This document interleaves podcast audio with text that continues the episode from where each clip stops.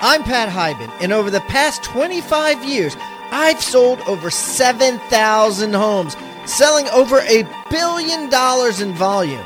In 2010, I sold my team business to my top agent and went on book tour promoting my book, Six Steps to Seven Figures A Real Estate Professional's Guide to Building Wealth and Creating Your Destiny. That book went on to become a New York Times bestseller. Now I live off the passive income streams from the real estate I bought with commissions I earned as a full time agent. And I am committed to giving back to the real estate industry as so many mentors of mine have given back to me. On this show, we'll interview the world's best agents, brokers, coaches, and investors to help you make more commissions and create the life you deserve.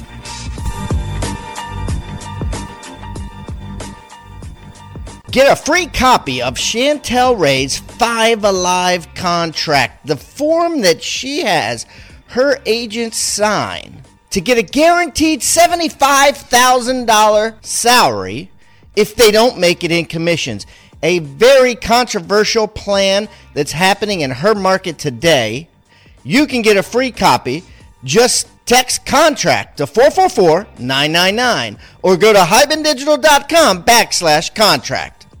That's hibandigital.com backslash contract or just text contract to 444 999.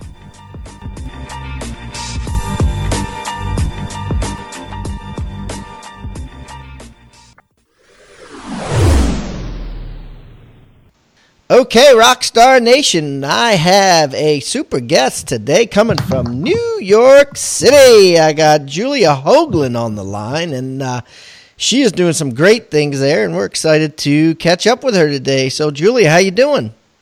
I'm doing great, and you? Good. Welcome to Real Estate Rock Stars. Why don't you Thank give Uh, our audience a little rundown on who you are, a little bit about you, so they can get to know you better? Okay. Um, I sell real estate in uh, New York City, residential, and I've been doing this for 12 years. I started this business after two careers one in, in engineering and another one in structured credit underwriting on Wall Street. And I am super happy that I found this. It was pure luck that that happened, but it really suits me. I have a team now of eight people. I'm very proud of them, and we love what we do. That's all there is to it, right? That's that's that's good stuff. I know you started out at the Corcoran Group, right, with Barbara Corcoran. I did, yes, one of my idols. That's awesome. And now you have your own shop, or where are you? I'm with Compass. We Okay. uh, license the platform Compass. Yep, we all are independent contractors, so we all run our own businesses, one person or eight people. So, um, but yeah, I'm happy to be with Compass. It's a strong platform that enables me to spend time focusing on what I do best, as opposed to doing things that they do best. So, um, can you explain that for those who don't understand that? So, when you say we license the platform Compass, it sounds a lot different than you know I am at XYZ brokerage. I'm happy to elaborate. So we, um, a long time ago, I work with a business advisor, and a long time ago, he helped me see that I am running my own business uh, at the end of the day. And so I used to refer to myself as working at or working for the Corcoran Group. That's where I started, so I'm using their name there, uh, but it could have been anywhere. And uh, the reality is that I don't uh, we're 100% commission based. And so what's really happening is we all brokers all agents are paying the brokerage platforms the companies like compass or corcoran or brown harris stevens to use their name their brand their website their office space. And so they're essentially from an accounting standpoint a cost of goods sold so I have a business. Uh, the revenues are the commission income from the deals that we do, and I pay a percentage of each of those deals to Compass currently, uh, in exchange for all of the tools and services that they gave me. Is it is there a big difference between that and saying, you know, I work for Remax, or or is it just the the words that you're using? Well, I had jobs where I was a W two employee uh, from for all of my career before I started this business, and so I did truly work for them. I I yeah. was there, and they paid me for that work. Right now, I'm working for myself, and I'm paying Compass currently to uh, help me do what I do and help me close deals and help me market my properties and and be more efficient for my my clients. Okay. Okay. So uh, let's get into some nitty gritty. Let's talk about okay. uh, numbers. Like, how many houses did you sell last year? We are a productive crew. We do. We did last year about fifty-five transactions, and that for us in Manhattan, only two percent of the housing stock is actually houses. So we we all sell mostly apartments. Um, so I that was a combination of co-ops, con- condos, and townhouses. And of the um, I mean, after, after 50 or 55 transactions, our gross commission incomes were just about 2.2 million. Okay. What's your average sale price? I think if I did the math last year, it would be around two and change, two million. Okay. Okay. So, as we like to say on the show, your ECI, your ego commission income, is 2.2 million. and so, what is your profit? The company's profit after all costs are accounted for? That's a great question. I don't actually think of it that way, but probably I'd say we have maybe I don't know between twenty and thirty percent profit margin. I mean, I have to figure out what I pay myself there, which I don't. Well, how do you pay? How do you pay yourself? do you pay yourself commissions, or do you just take I what's take left? what's left. Yeah, you take what's left. So you know, at twenty percent would be four hundred thousand. Let's say four forty. So if you mm-hmm. netted four forty, essentially, you know, tax return income, right? Uh, before you paid taxes, then you'd be twenty. If you netted six sixty, then that would be a seventy percent expense ratio and thirty percent profit margin. Yeah, I mean, again, it just yeah. I, the one thing that I would think further about were I to do the math on this is how much of a company that I would say that I own, which I mean, technically now I don't have shareholders, so it's 100%. And so if I'm not reinvesting anything back into the company, it would be higher. But if I am, which I definitely am, in order to grow it, it's it's lower. Right, right. But at the same time, when you when you quote unquote reinvest, I mean, it's an expense. If you pay money towards advertising to make more money, that's you know that counts. That counts as an yes. expense. So, that's so okay, true. cool. So, all right. So, where's your business coming from? All right. So, how are you getting it? I'm happy to say that about 80, 80 plus percent of our business comes from past uh, and current clients and customers, so 80%. buyers and sellers. Okay, that's huge. And so, yeah. what, are, what are you doing? Right? I mean, what are you doing to make that job. happen? yeah, it starts with that, doesn't it? I mean, yeah, no, we, I mean, I'm, uh, I subscribe to the uh, giver's gain mentality, and I, I believe that what you put into the world will come back to you. And so I, I mean, clearly we do what we do at work. That's our, that's our, that's the baseline. We have to do a good job here but it's also about like figuring out what's important to your to your clients and trying to see if there are ways that you can without too much you know effort making it not worth it um, get them and and give to them things that are meaningful. And that you know it's i learned a long time ago that when someone gives something to me i am 100% laser focused on figuring out what i can do for them. And that i never forget it. And i just it was it was a really big kind of epiphany for me when I got into sales because before I was in sales I didn't I didn't get that at all. In fact, I was I was almost opposite. I'm not proud to say that, but I didn't I didn't really understand the abundance mentality and that it's okay mm. to hmm. give without receiving or knowing that you're going to receive. So yeah, that's I try and really figure out what's important to my my clients and then make that happen for them if I can. So, can you give me like um, a story maybe or an example of where you went uh, above and beyond where most agents probably wouldn't have? Sure. Um, I mean, as an example, this is a small story, uh, but it, it will hopefully get the point across. There, you know, I have a client who has a son with a, a, a rare and and very hard to identify and define disease, which is unfortunate, but hopefully curable, and and everything will be fine. And um, he, I was chatting with him and a group of people the other day, and he was saying how, you know, he couldn't, none of the doctors that they talked to could figure this out, and they had been up and down and around. And if he could only, you know, they had slides of, of the, um, of the uh, cells. I don't know exactly. I'm not a doctor, but uh, and so if they could just find a scientist that could that could look at them, but these microscopes that they need to see what what all of these doctors weren't seeing are those really powerful microscopes. And I happen to have a good friend who's a scientist at a university and works with million dollar microscopes. And so it was my pleasure to think, oh my God, I can I might be able to help this person and I'm not even in the medical profession. And so I, I put the two of them together and I hope that it helps. I'm not sure where it will go, but it's just that kind of thing. Just yeah, like a matchmaker, for, like a networker, you know, a, a, networker and a matchmaker. Exactly, it's all about that. Wow, wow.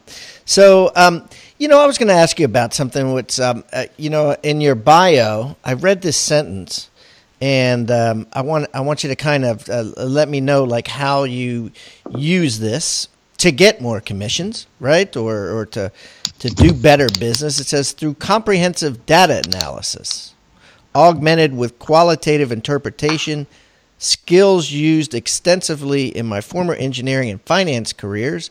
We maximize value for clients. So uh, tell me about that. Like, what do you do specifically with data, right, and qualitative interpretation that that helps you sell more or rent more property in New York City?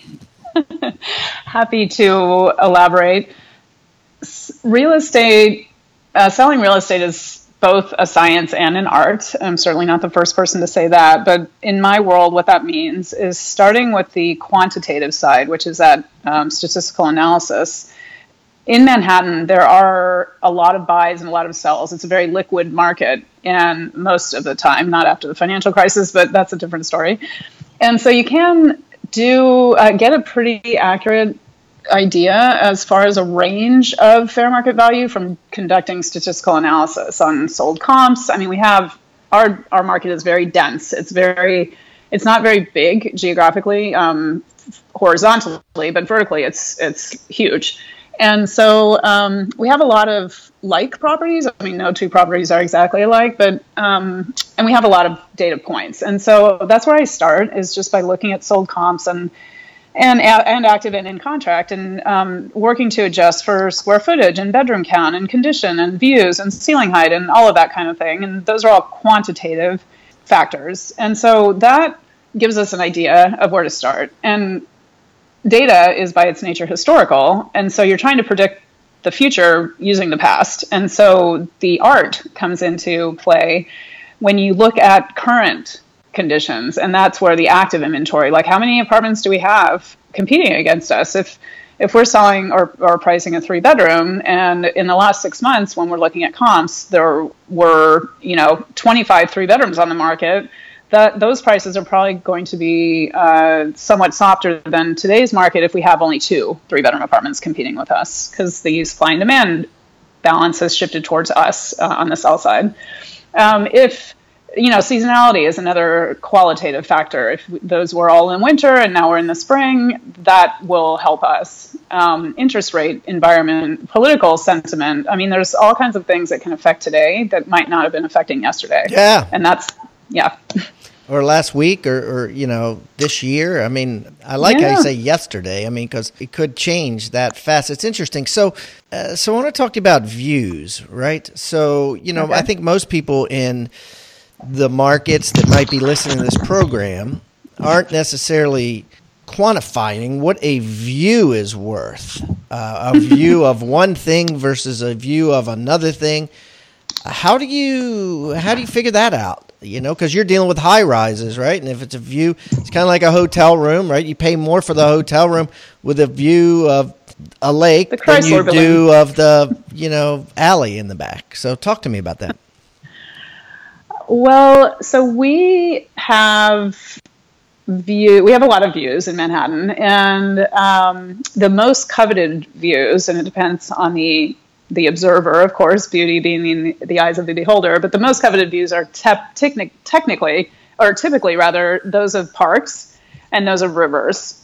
And then of course uh, right next tier down would be those of significant you know monuments or buildings like the empire state building or the chrysler building or one world trade and so, I mean, if you, I did once some time ago at the value of a view study, and and that's very hard because then you have all these other factors that aren't the same condition and size and bedroom count and all of that. But you can definitely see a relation to um, views of water and views of parks and price, uh, which of course is not surprising.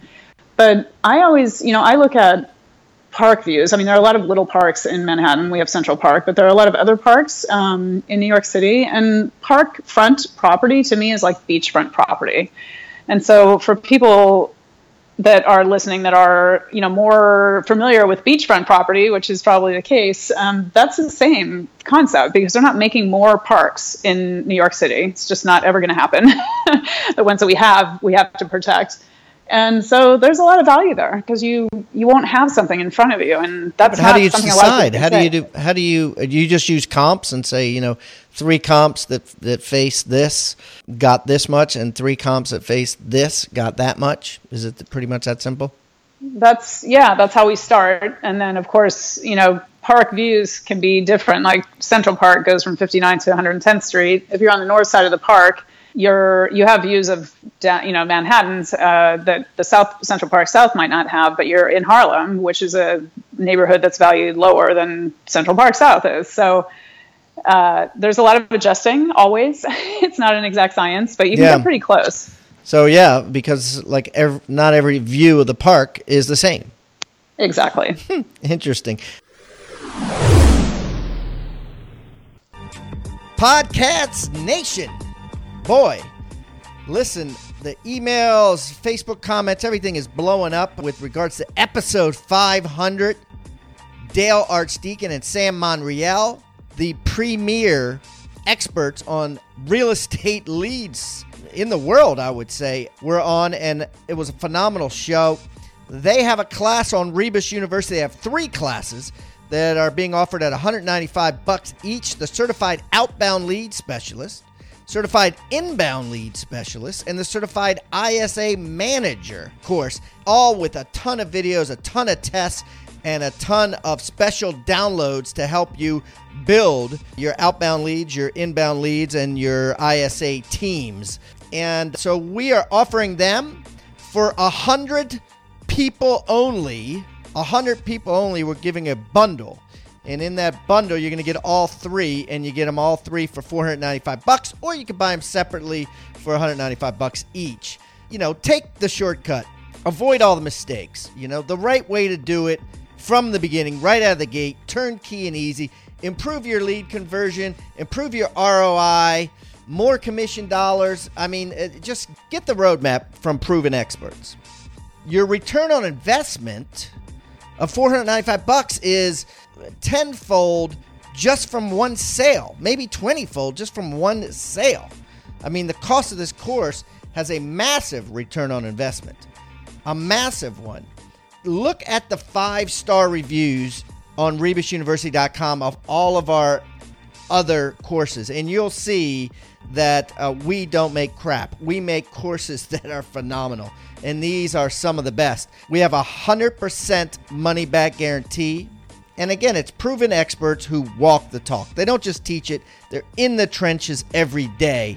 Now, when I did the interview with them on episode 500, they offered their emails to the world, and I'm like, dude, you do not want this. This could be a mistake. I said, let's just make this bundle. We'll make it 100 people for the bundle. We'll close it after 100. And anybody that gets the bundle, will give them out your emails. So that's what we're going to do. Not only do you get the bundle, but you're going to get their private emails so you can email them questions you have as you go along or just email them and say hello. And that will be only for the first 100 people that jump on this. One way to get it, and that's just the text bundle Text bundle, B U N D L E, to 444 999. Just text bundle to 444 999. Get the ISA manager course, the outbound lead, and the inbound lead course all in one. This one is one of the best. Trust me. That's bundle. That's bundle to 444 999. Text the word bundle now.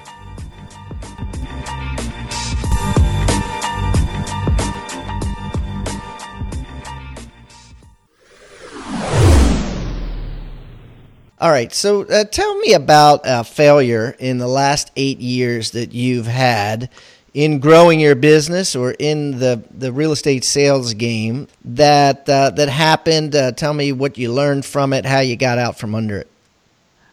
I am like most entrepreneurs, a victim of building the business from one person, me, and as the business grew, fitting the business around the people that were that are in the that were are in the business, as opposed to looking at the business as an entity, which is hard before it is an entity, um, and figuring out what seats need to be filled in the business. And I, I, I've just recently, over the last year or so, come to this realization that you know we're eight people, we have revenues of over two million dollars a year. We're we need to do things according to what the business needs, as opposed to according to what the people in the business can do, if that makes sense. And so it's I wouldn't I don't know if I would call it a failure. It's just it was the only way I could do it. When I was one person, I said, okay, let me do this, and diving in, and then yeah, oh yeah. my god, all I need. So you you, know, you were making decisions for the good of the business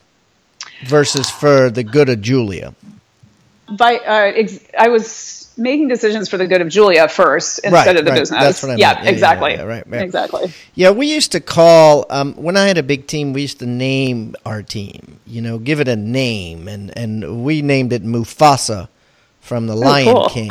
Yeah, love that name. so so what happened was instead of saying, you know, what's in the best interest of Pat, or even Pat Hiban Real Estate Group, or you know what I mean, something that attached to me.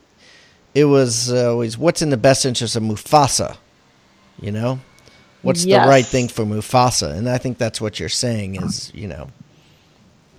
That's exactly what I'm saying, and I'm gonna. I'm totally gonna make up a name. Actually, I'm gonna ask my team to make up a name for the team. There It's really cool and fun to say. yep, yep, yeah. That's uh, that's an awesome thing to do absolutely, I recommend that for all big uh, for all teams for sure. So, so what is something that you have to deal with day to day in New York City or in Manhattan that other listeners in other parts of the country might not necessarily have to deal with? That's interesting.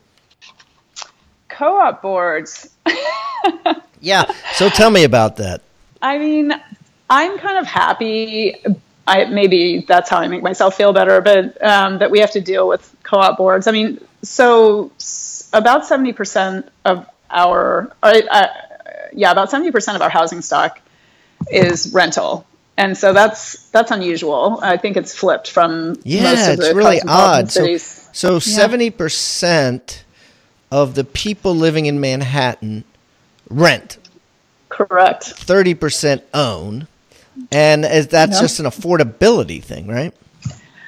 Yeah, I or think transit. affordability has a lot to do with it. Um, it could be just by virtue of how the city also grew up. I mean, back in the 70s, when the city was just about bankrupt, the city was the biggest landlord. They owned all these buildings across the city, and they rented them, and and uh, they so that's how the co-op market started. Actually, that the city was like, whatever it takes, we'll will forgive all your taxes if you, Mr. Co-op sponsor or Mrs. Co-op sponsor, just please take this building off our hands and form it into apartments and sell them, and that's all good. And so that's what a lot of sponsors, I call them, did. And so that of the 30% that's left, um, about 60% of the housing stock is co-op. So that's that's our ratio. We do 60% co-op and uh, about 40% condo, and there's one or two percent townhouses in there. Okay, so well, let me let me slow you down a little bit. So, so this is very interesting. So in the 70s, a co-op sponsor would be a person, right? a person or a group of people. Yep. Okay, and With- they would come money. in and say, you know, we'll buy this building, we'll take this building off your hand because I know it's a drain on your resources, New York City. And the city didn't want them. Why didn't the city just say wa- condo it or, you know, sell it? It was it because they couldn't, or you know, I don't understand how the concept of co-op uh, happened when condo makes logical More sense, to me. Yeah, I didn't want to say more So sense because it may make sense there, and I don't. I just don't understand it. You know.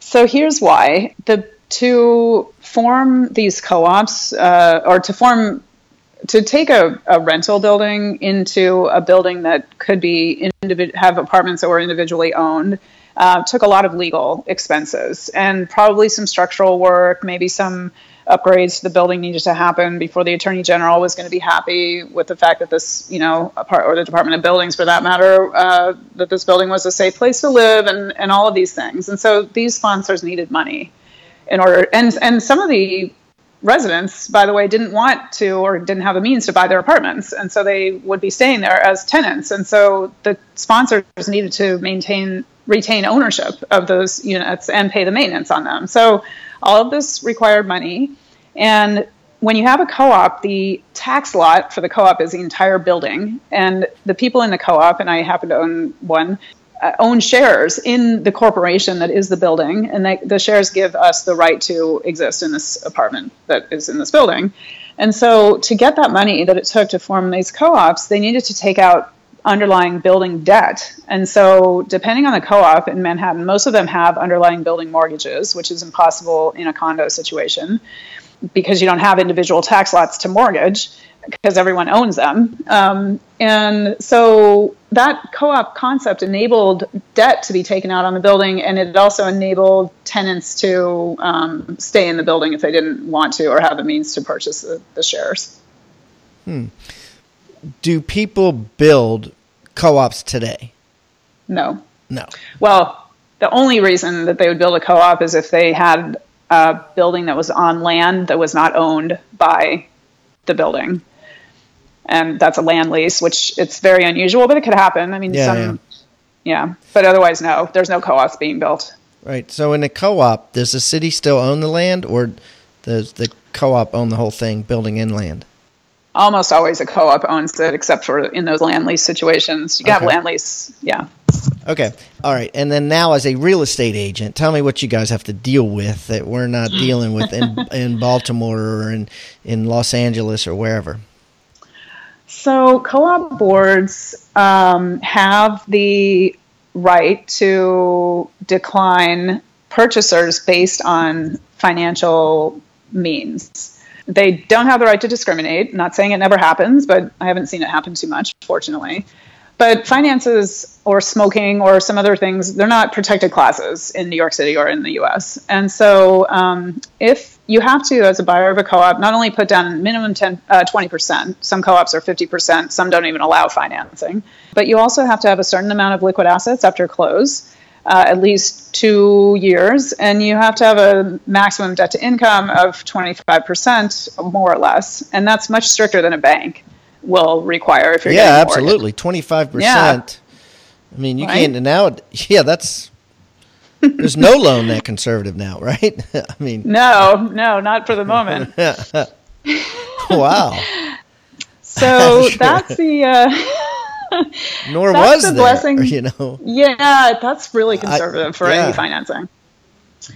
So the the the the really great part about co-ops, I mean, there's more than one great thing, but during the financial crisis, the average default rate on condos was much higher than that of co-ops, and it really the, this you know beautiful thing that we call a co-op and a board approval and requiring you know strong financials to get in really saved the housing market in large part in New York when the financial crisis hit because people in these buildings they have a lot of liquid assets they can take them through crises and they have not that high of a debt ratio so they don't they're not you know using all of their savings, and they they also typically have to be primary residences or maybe pied a terres. But so people are not going to give up their homes; they'll give up investment properties much much sooner. Right. Yeah. So it served to protect New York City. So I have to I have to give the whole Yeah. system credit. I could I could see that. Now, does it make condos worth more because they're easier to get? Meaning the buyer pool is greater because more people can qualify. So does it? The, do you think the value of a condo is inflated because of that? Yeah, uh, the value condos and co-ops have a huge differential in value. I'm not sure if one is inflated or the other is deflated. Right, right. But there's a differential. That's I guess what I was getting at. The, the condos are, are more expensive. Condos are more expensive, and there are three reasons, some of which you just mentioned, that that is the case. One is that yes, you don't have to qualify, and so as long as you can get the money and buy the property, you can you can own it. Um, you don't have to have extra money. You don't have to have a max a minimum a maximum debt ratio. So then your buyer pool is bigger, and therefore your market clearing price will be higher. You also co-ops often require, and this is related to the last comment, but uh, buyers with U.S. assets and U.S. credit. So the international market is completely funneled into the condo market, and so the demand for condos is higher because as an international person, you can't buy a co-op, Yeah. um, except for in rare cases. Wow. And then the third reason is that underlying building debt that I mentioned earlier. As you know, you're buying into a co-op's the share of the corporation's assets and its debt, and so that debt does tend to weigh down on the valuation. Interesting. And so, from a square footage standpoint, let's say you had a condo and a co op next to each other with the same location, essentially, same block and, and same views and that sort of thing. What would the, what would the, roughly, just, you know, spit something out, what would the difference be, you know, in, in Twenty to twenty-five percent. okay. Okay. It's pretty pretty substantial. Yeah. Yeah. Very interesting. Very interesting. what about technology, Julia? What what are you using now, either phone app or software within your team that uh, that you're excited about? One of our very favorite tools is Text Expander. um, so we have uh, our team. Every team works differently, as I know you're aware of, and um, so I can't say that this would work for every team. But because of the way that we work, you know, we have we say a lot of things over and over, right? Because you know the same next steps after you have an accepted offer apply to basically every conver- every transaction, and so. Um, you know, there are times I trust my team and I love that they're in touch with our clients and I, I want them to be because frankly it's going to help me. That's part of my succession plan is figuring out how to Yeah, absolutely. Julia. Um, and so they do connect a lot with our clients, but at the, you know, at this stage where we, at some stages, I haven't talked to the clients or the customers in, in some weeks because my team has been in touch with them. And so in those moments, my team will draft emails for me to send to them you know, just saying these are your next steps and congratulations. And so instead of them having to type everything over again, which takes way too much time and is totally inefficient, we just, you know, this text expander lets you say snip next steps. And that's all you type. and the whole email comes 14 paragraphs or whatever it is. And they just have to fill in the name and they send it to me and then I forward to the client. So that's one of our favorite, our favorite, um, our favorite little tools.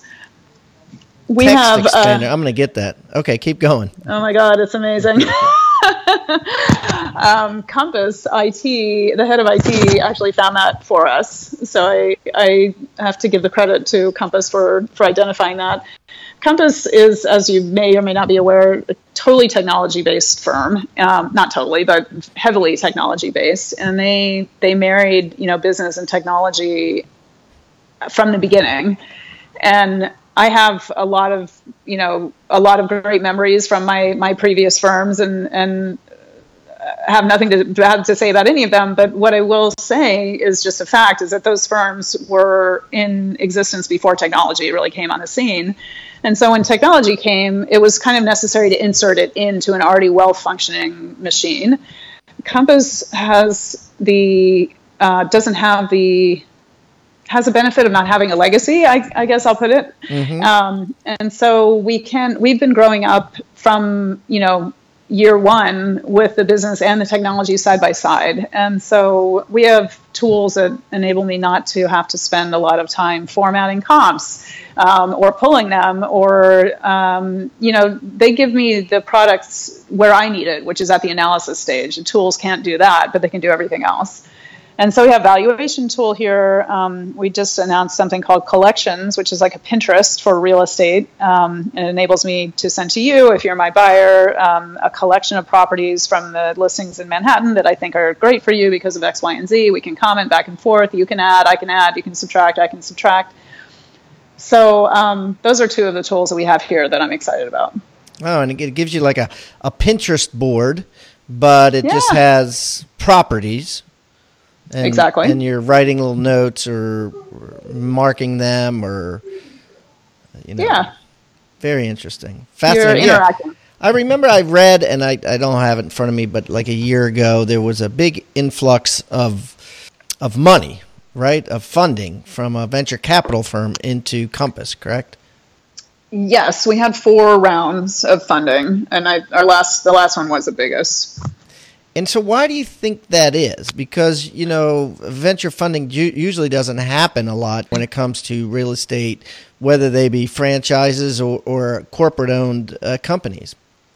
I believe it was because of the idea being not done in the past. It's a uh, I mean, our founders are Ori Allon and Robert Reffkin, and Ori is a technology superstar who sold companies to Google and Twitter that we, we you and I use today when we search.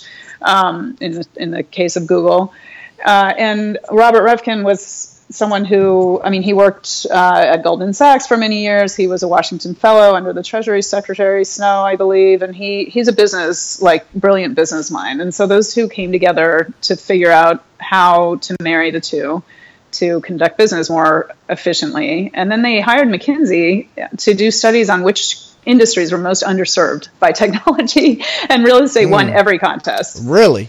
And I guess is, yes. does it go without saying that you're completely paperless? We're not at all. it's hard with board packages. Oh, yeah, shy. I know. you you caught me. Yeah. it's hard to go paperless, but I try personally. But it's just you know co-ops, especially. It's just about the board packages. They don't they don't do the paperless thing. Much. Oh, is that right? Okay, so Mm-mm. you got to print them all out and ten versions. Ten oh, and and there's ten members of the board that have to review it mm-hmm. and all that. Mm-hmm. And you mm-hmm. can't you can't just email it, huh? On occasion, we'll have an enlightened board, and I think that's going to happen more and more in yeah. the future. I don't think anyone loves throwing away two inches of paper after they just glance at it, but not that everyone only glances right. at it, but some people do. yeah, yeah. Wow. Well, listen, Julia, this has been great. I really appreciate you uh, taking time out of your busy day to come on the show. And uh, thank you. Best of luck to you. If I'm ever in Manhattan, we'll uh, get together and break some bread. I would love that. Thanks so much, Pat. Thank you for listening to Real Estate Rockstars. Please be sure to leave us a five star review wherever you're listening. All five star reviews help us get better and better guests for your listening pleasure. And if you have a great review, I'll read it on the show. We are so proud of this show now with over a million downloads in 79 countries around the world. Also, don't forget to buy my book if you haven't already Six Steps to Seven Figures, a real estate agent's guide to building wealth and creating your destiny with an intro by Gary Keller. Sold everywhere online books are sold. You can always go to pathiban.com and find out about all things Pat Hiban. And don't forget to follow me on social media. All you got to do is type in my name. I'm everywhere and easy to find. I hope to meet face to face someday, but in the meantime, let's meet on social media. Thanks again for listening and keep rocking.